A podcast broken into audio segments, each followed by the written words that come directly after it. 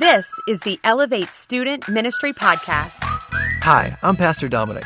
Welcome to the Elevate Podcast. I'm crazy grateful for all of you who subscribe, share, and leave reviews. If this is your first time, welcome to the Elevate community. Like our home church Living Word, I and the Elevate leaders work as hard as we can to build an atmosphere of love to exalt Christ, make disciples, and equip the saints. It would mean the world to us if you helped us get the word out by sharing this episode on social media. If you'd like to learn more about Elevate, visit us at iloveelevate.com. Follow us on Facebook and Instagram, and subscribe to the podcast. Thank you for everything you do, which brings faith, hope, and love to the world around you. We've been discussing Do Hard Things. It's coming from a book of the same title, written by two teenagers, and they challenge the teens around them. They challenge you guys through the book to take on five hard practices in your life. None of them are easy. Every one of them are outside of what you find to be comfortable. But they are practices that, if you will apply them, you will see change happen around you. You will see what God can do through your life. And they each equate to the finger on the hand. Does anyone remember what the fing- ring finger represents? Thank you. Ring finger, get out of your comfort zone. How about the longest finger, your middle finger?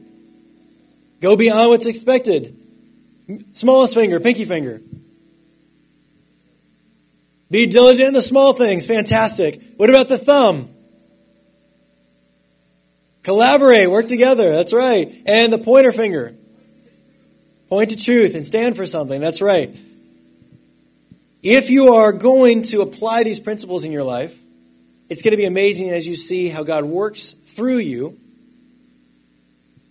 but I guarantee you that you will face obstacles. If you genuinely try to get out of your comfort zone, to go beyond what's expected of you, to collaborate, to apply these five things, you're going to meet resistance, you're going to meet pushback, and I'm telling you, if you decide to stand for Jesus, you will meet obstacles.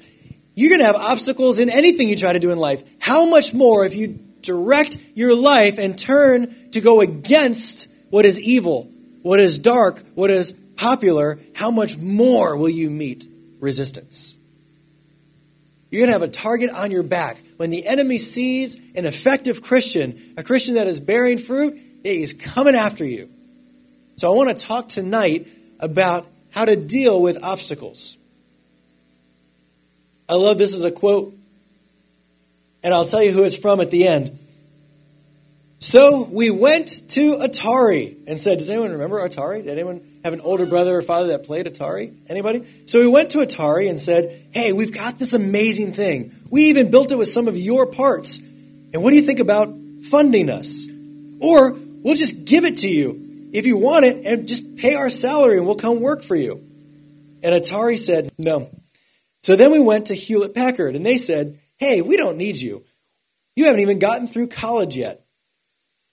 That quote is from Apple computer founder Steve Jobs, talking about him and Steve Wozniak's personal computer. They met resistance. Someone told them, You're not going to be able to pull this off. Actually, two someone's told them, You're not going to be able to pull this off. You're not going to be able to do it. They encountered opposition. But what if we apply this to the mission and commission of Christ? I love the example of Jacob Noel in our church. Here is someone that, as a teenager, went on missions trips and found a passion for going overseas, to being with to people that speak a different language, different culture, and witnessing to them and sharing the gospel with them. Except, as a guy who wants to be able to go to any country that God sends him, he would have closed doors at any country that is resistant to religious organizations or missionaries. So Jacob went back to school to become a doctor. Doctors are allowed in every country. That's Jacob Noel. He found a passion and a calling, and when there was obstacles, when there's resistance, he knuckled down and kept going. Matthew 28, 19 through 20 is the mission statement of every Jesus follower. Jesus has gathered his disciples. He is about to leave. He's going to do his launch off the top of the mountain and ascend back to heaven. And he gives them his last words. And he says, Go and make disciples of all nations, baptizing them in the name of the Father, the Son, and of the Holy Spirit, teaching them to observe all I have commanded you. And behold, I am with you always to the end of the age. The greatest. No, no. The only mission that a Jesus follower has in their life is to teach people about Jesus, to share the gospel. We are dead in our sins. There was hope through Jesus and, and his cross and his resurrection, and you can have that hope too. There is a life everlasting.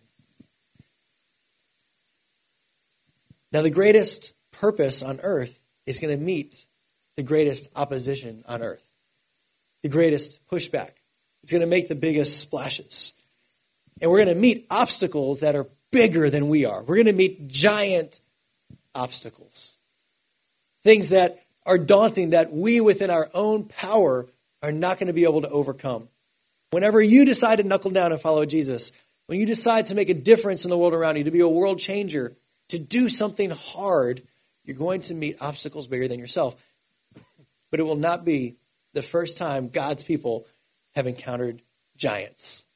And I'm so excited about this part.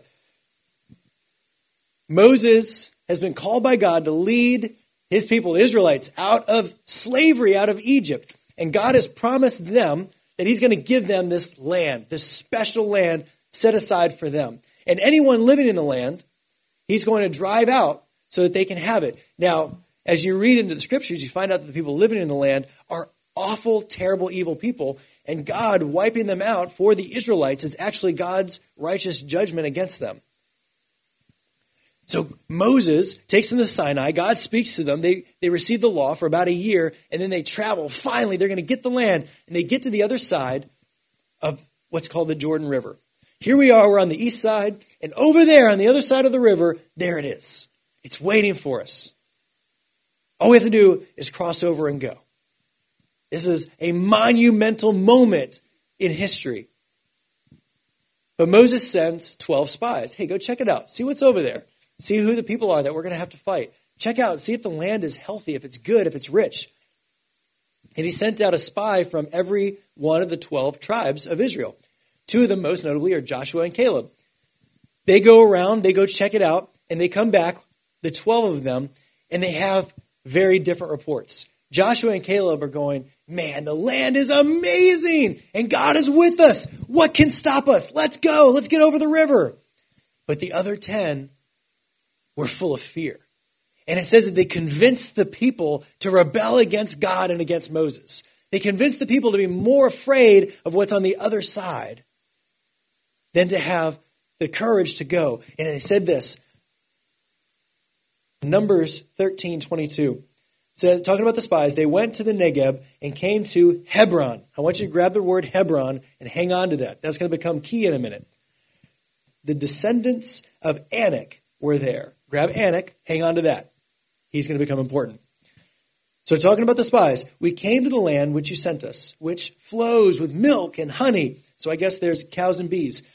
And there is its fruit. And they had like these huge clusters of grapes. However, the people who dwell in the land are strong, and the cities are fortified and are very large. And besides, we saw the descendants of Anak there. Who are they? We'll find out. But Caleb quieted the people. So people are getting rowdy. They're all full of fear. Caleb quiets the people before Moses and says, Let's go up at once and occupy it, for we are well able to overcome it. Then the men who had gone with him said, We are not able to go against the people, for they are stronger than we are. So they brought to the people of Israel a bad report of the land and that they had spied out, saying, The land through which we have gone to spy out it is a land that devours its inhabitants. And all the people that we saw are of great height. And there we saw the Nephilim, the sons of Anak, who come from the Nephilim.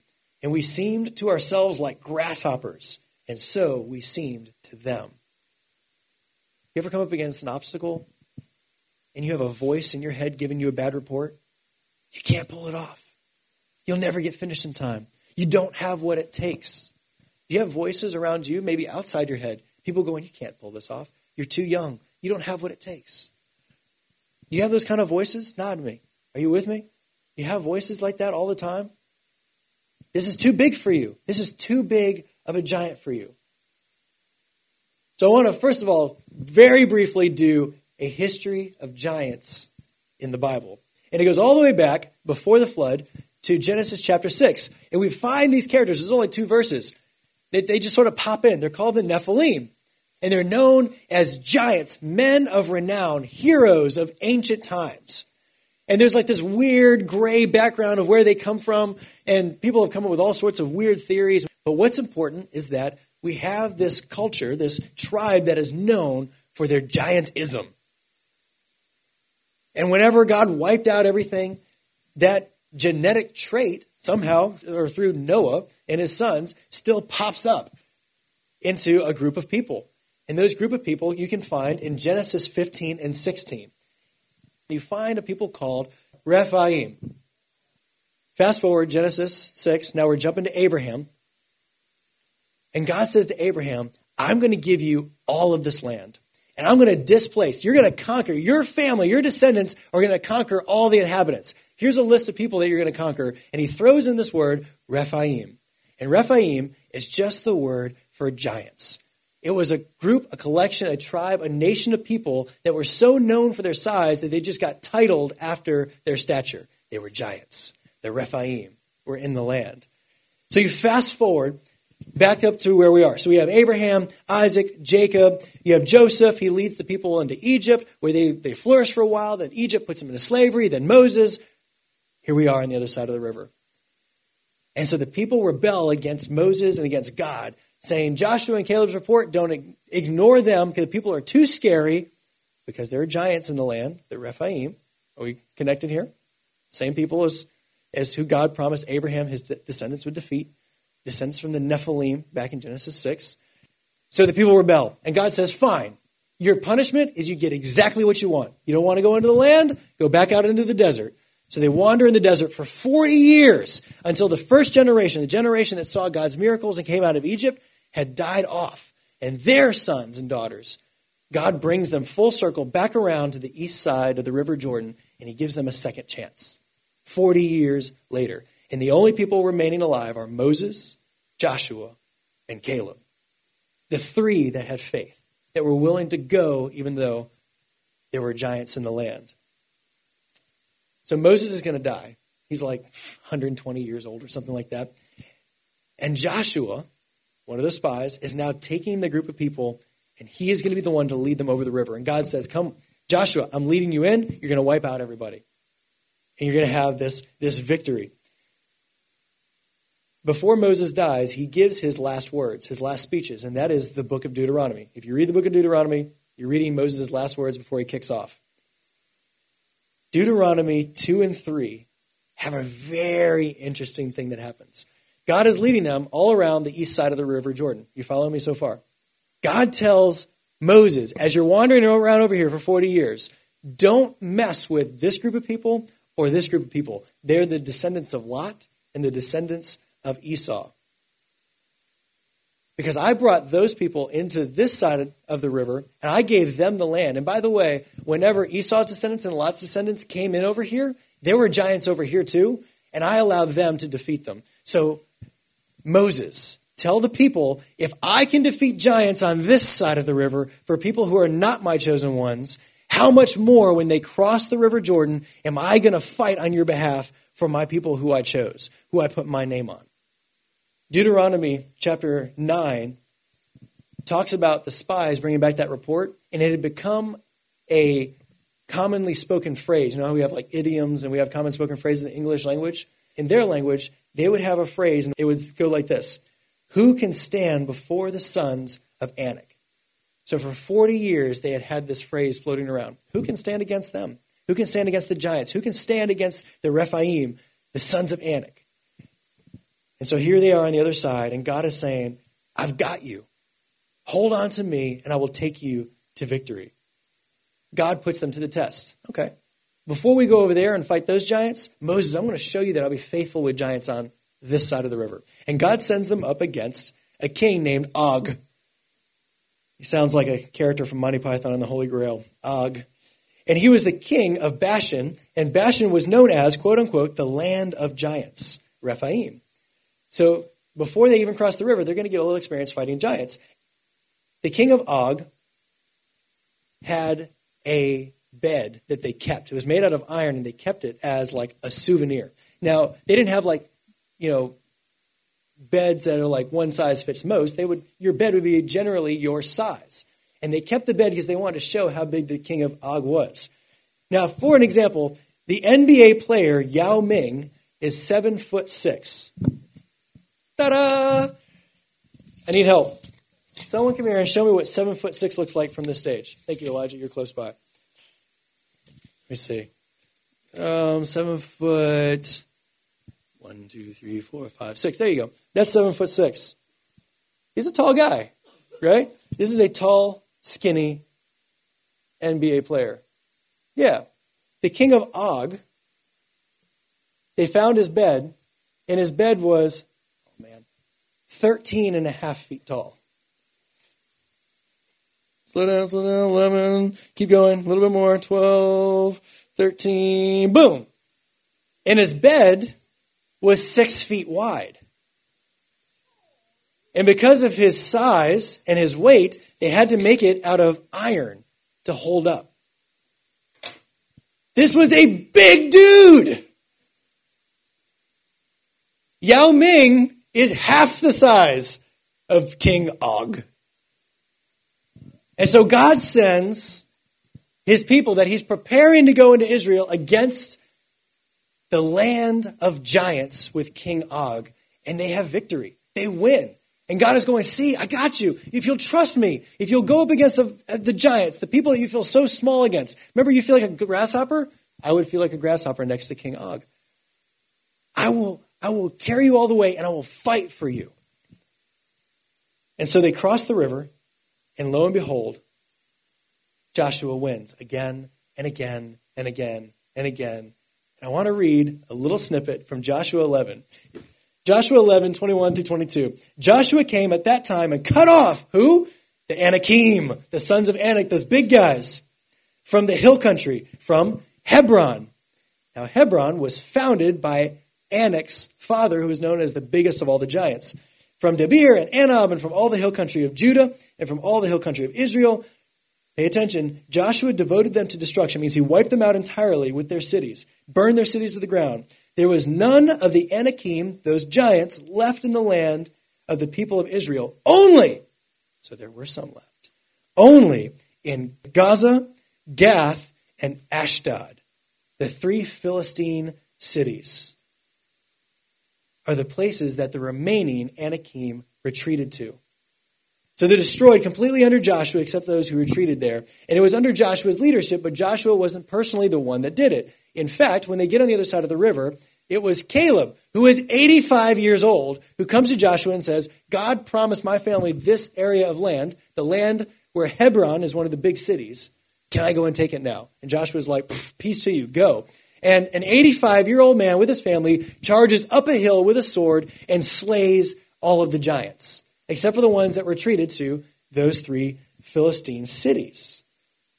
Now, those three Philistine cities, if you're ready for just a little bit more material, they got out of Caleb's land and they ran to the land of the tribe of Judah.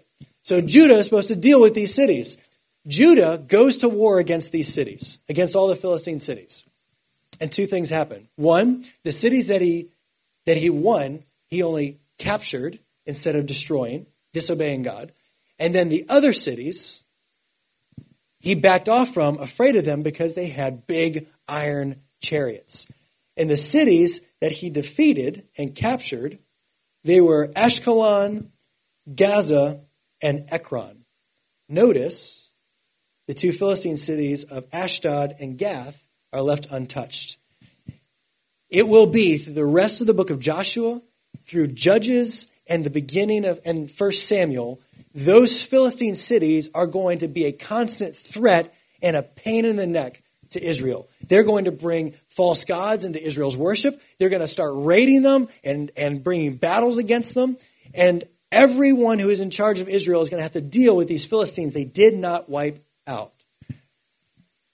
So, whenever Saul became king, it was his responsibility to deal with these Philistines. And we have multiple battles between Saul and the Philistines, but the most important battle that you'll remember happens in 1 Samuel. 1 Samuel 17, 3 through 4. And the Philistines stood on the mountain on one side and Israel on the mountain on the other side, with a valley between them. And there came out from the camp of the Philistines a champion named Goliath of Gath. It would seem that Goliath is an ancestor of those Philistines they didn't wipe out, who is an ancestor of the Anakim, who is an ancestor of the Nephilim. This is Goliath's heritage. And here he stands against David. Now, you know the story. Once again, we have someone who is inadequate, small, going up against someone who is huge and scary and bigger than him. And David, what? He defeats him with a rock to the forehead and he cuts off his head with his own sword. What a beast. Had a boy, David. And then we get this neat story in 2 Samuel 21 where four times Israel goes to battle against Philistines, and four times a notable giant was defeated. And at the very end of Samuel 21, it says this These four were descended from the giant in Gath. They were Goliath's four sons. Why do you think David picked up five smooth stones? Because his sons might come to avenge him. And this, in 2 Samuel 21, is the last sighting that you will find of giants anywhere in the Bible. So God kept his promise through David and his mighty men that he made 1,000 years ago to Abraham, that they would inherit this land and God would wipe out the giants. If you're going to pursue a purpose greater than yourself, you're going to encounter obstacles far bigger than yourself. They're going to be daunting. They're going to be, ins- and you're going to feel insufficient to stand against them. They may be a lack of resources. It may be your own failures, your own inadequacies. It might be people coming against you. It might be people that are on your team that are that are working against you that are, aren't honest. You might just run out of money. You may have obstacles that are constantly bigger than you are. And every obstacle you deal with is going to bring with it fear anxiety, feelings of failure, discouragement, stress, depression. Every obstacle we come against is going to risk those emotions. How do we face obstacles? How do we face giants in our life? Maybe giants that God has already committed to defeating. Number one, we remember this is part of doing something bigger than yourself. You accept it. Obstacles are coming. You brace yourself. I'm going to have pushback. Someone is not going to like what I'm doing. I am going to struggle putting together a team. I'm going to have a hard time finally talking to my mom. I'm going to have a struggle finally talking to my friend. Everything that you do, anything that you try to do that is towards what is righteous, against what is darkness, you will have struggles. The second thing, and I'm going to go over this quickly, but I just want to leave a little seed in your head. The second thing is you need to be willing to sacrifice. My missions teacher said it all the time. There is no, listen right now. This is the beauty of sacrifice. There is no country that you can't get into if you're willing to not come back. If you're settled to live a one way trip for Jesus, there is very little that you can't accomplish if you're willing to risk your reputation, if you're willing to risk your dreams for the purpose of serving God, there's very little that you will not be able to do. Remember, the only boundaries that the Holy Spirit has are the ones that you set when you play it safe. Number three, when you come against obstacles, this is so profoundly simple. Just keep being faithful. Keep trying. Keep waking up in the morning. Keep showing up.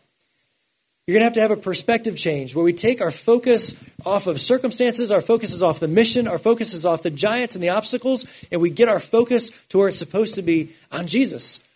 God has never called us. He didn't tell you, you have to do the mission. He told you, be faithful, and I will win the day. I will defeat the giants. I will overcome obstacles. Pursuing Him isn't just our greatest priority, pursuing Him is our only priority. Keep showing up. Even if you feel discouraged, keep being faithful. There's a, a parable about a man that wanted to do something great for God. And he lived in a cabin out in the middle of nowhere. And God shows up at this cabin and says, Fine, you want to do something great for me? I've got a boulder right outside your cabin, and I want you to push on it. Just keep pushing. And so, faithfully, day after day after day, this man who struggled with sickliness, who struggled with weakness, who was out here in the mountain air because he struggled with breathing, would go out every day pushing against this rock and pushing and pushing and pushing, day in and day out. And he would come home tired and exhausted. And one day he went out and he measured between his cabin and the rock and he realized he hadn't moved it an inch yet. And he became discouraged. And so the devil comes and talks to the man in this parable and says, You should quit. You're having no success. You're not getting anywhere. What's the point? Did God really say this to you? Would He really put you on a mission you can't do? And so the man turned to God. Why am I doing this, Lord? Why am I why am I breaking my back every single day? And the Lord faithfully responded and said, Come here a minute. Look at yourself. You're touched by the sun now. Your muscles have gotten stronger and sinewy. You're breathing better. You've come against this thing. It was never your assignment to move it, it was your assignment to push. Now let me move the boulder for you.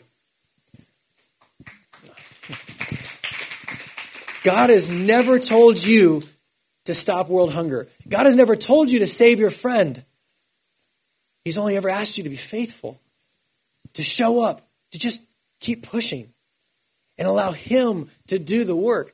It is not you that can ever save, it is the Holy Spirit that saves. We cannot win the world. That's the Holy Spirit's job. God is not going to put you on a mission that you won't grow in, and He's not going to put you on a mission that He doesn't intend to handle Himself. But He will put you on mission. I love the story of Gideon. I don't have time because I've already put in so much time into this giants thing. But he, he picks out Gideon, and Gideon is a self professed smallest guy in his family, smallest family in the nation. And God sends Gideon out to go against the Midianites, a group of terrorists that were so many they looked like locusts across a field. And when Gideon gathers the people of Israel to go fight, he shows up with 32,000 men. That's daunting. That's threatening. Yeah, 32,000, let's go. And God goes, hold on. I see what you're doing, but uh, it, nah. And so God puts Gideon's men through a, a series of tests until he narrows 32,000 down to 300. This is the original 300 story. And he sends Gideon and his 300 men against the Midianites. And they have victory. And whenever someone asks why, it's very plain. And Gideon responds, so that you guys can't say that you won the day. God gets all the glory. God is not going to put you on a mission that you will not grow in, and He will not put you on a mission that He doesn't plan to handle Himself. Why? So He gets the glory. And he's going to pick inadequate people. He's going to pick people that don't have the right tools, that do struggle. Think about Moses. Guy can't even speak. And God's like, I want you to be my mouthpiece. I want you to speak to Israel on my behalf. But, but, but, but, but, but, yes, Moses, just keep pushing. Are you facing an obstacle? Will you face an obstacle? Yes. Remember to expect it. It's coming. Be willing to sacrifice. Keep being faithful. And the fourth one, the most, most important one, you could scrap the first three if you'll remember this one. Turn your eyes to Jesus. Get your eyes off the giants and look to him. There's a story in 2 Kings about a man named Elisha, and his city is surrounded by the bad guys. Surrounded. They're hopeless. There's no way out. There's no way to get food or water in. They're surrounded. And Elisha's servant comes to me and goes, Elisha, what are we going to do? And Elisha says, Whoa, whoa, whoa, slow down. Direct quote Do not be afraid, for those who are with us are more than those who are with them. And then Elisha prays that his eyes will be open. He looks out and he sees that surrounding the surrounding army are God's army. And they're in chariots of fire from heaven. We have to get our eyes off of the obstacles here and put our eyes on that our God is bigger, our God is greater. We have to get our eyes off of the I can'ts and stop listening to the you can'ts and start looking up. Say with me right now. Our relationship with our Heavenly Father is not just your first priority, it is your only priority. Believe it or not, your day may look very similar to what it would have looked like anyway, but your priority now becomes Lord, how can I give you glory today? How can I know you more today? How can I see your face more today? Take me, Lord, and use me in any way that you want. I just, I love you, and I want to serve you, and I want to know you more. Whenever you're beaten up or discouraged, tired, hopeless, it's time that we get our eyes off the problems and we just recommit to knowing Him more. How can Jesus say, My yoke is easy? My burden is light. Come to me and I'll give you rest. A yoke. A yoke is a thing they put on an ox so that the ox can pull a plow. And Jesus still says, I've got a yoke, but it's easy. It's light. Because your purpose is actually very simple. Your purpose is not to win the world. That's your mission. Your purpose is to pursue Christ and pursue Him alone. It's so easy. Jesus like, stop, stop stressing so much. Stop working so hard for stuff, for people. Stop thinking that, that you have to do it all. My yoke is easy. You just show up, I'll do the plowing. What I expect from you is small. I love how the Westminster Shorter Catechism says our purpose, and it is simply this the chief end of man, the chief goal, the chief purpose of man is to, so simple, glorify God and enjoy Him forever. Just like with Israel and the giants, all we're called to do is be faithful, and it's His job to win the battles. About the giants, it was once said, Who can stand before the sons of Anak? And I'd like to respond to that with how God spoke to Joshua. Joshua 1 9. Who can stand against the sons of Anak? Be strong, Joshua, and courageous. Don't be frightened and do not be dismayed. Why? Because Yahweh, your God, is with you wherever you go. Yes, the giants are bigger and stronger and they seem to have more support. You're going to go against people and organizations that seem bigger and stronger and have more support. But what did Jesus say? I've overcome the world. Romans 8:31 if our God is for us who can be against us we take courage because our God is greater. Our God is faithful. Write this down. Our God is greater. Our God is faithful. Our God is with us. Our father is with us in the fight. He's with us against the obstacles. He's with us whenever we're tired when we're hurt when we're beaten.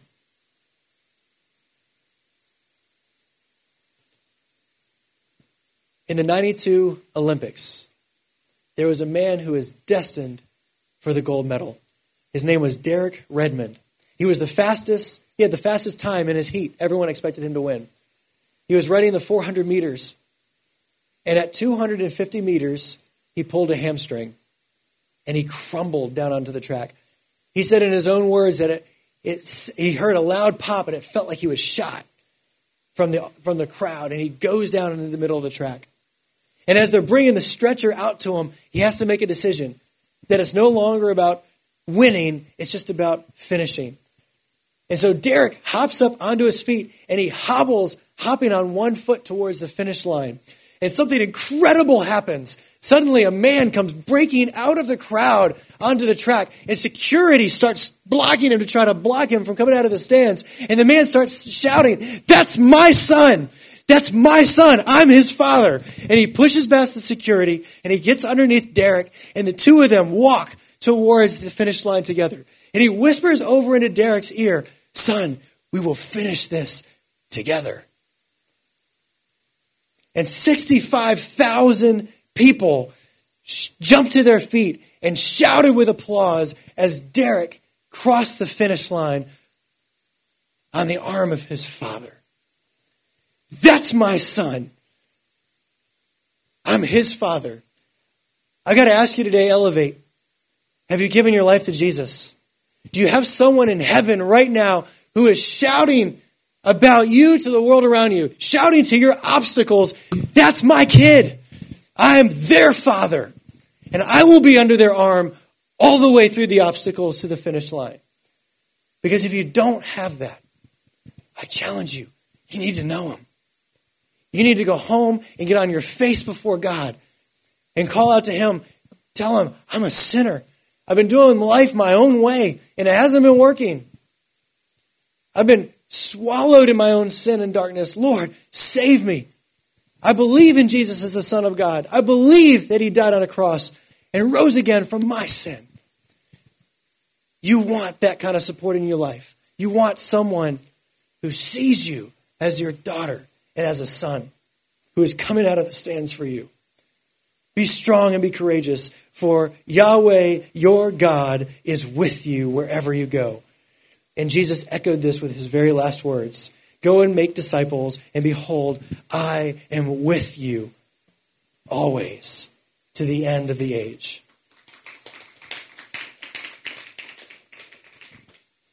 Elevate, you will meet giants, but your Father is with you. Your job is simply show up and pursue Him. Quick recap when we choose to do something hard, we will face obstacles bigger than us. God's people are no strangers to giants. They've been taking on giants all the way through history. Number three, in taking on obstacles, remember, this is expected. Be willing to sacrifice, be faithful, turn your eyes to Jesus.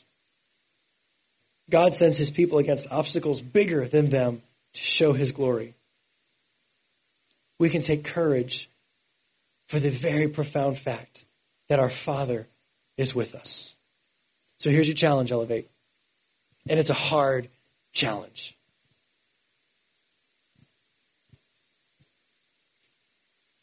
I challenge you to take one day in the next seven days.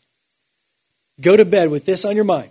Take one day, and I dare you to spend that whole day from when you wake up to when you lay down completely belonging to the Lord, completely with your focus on Him, living for Him and not yourself for one day.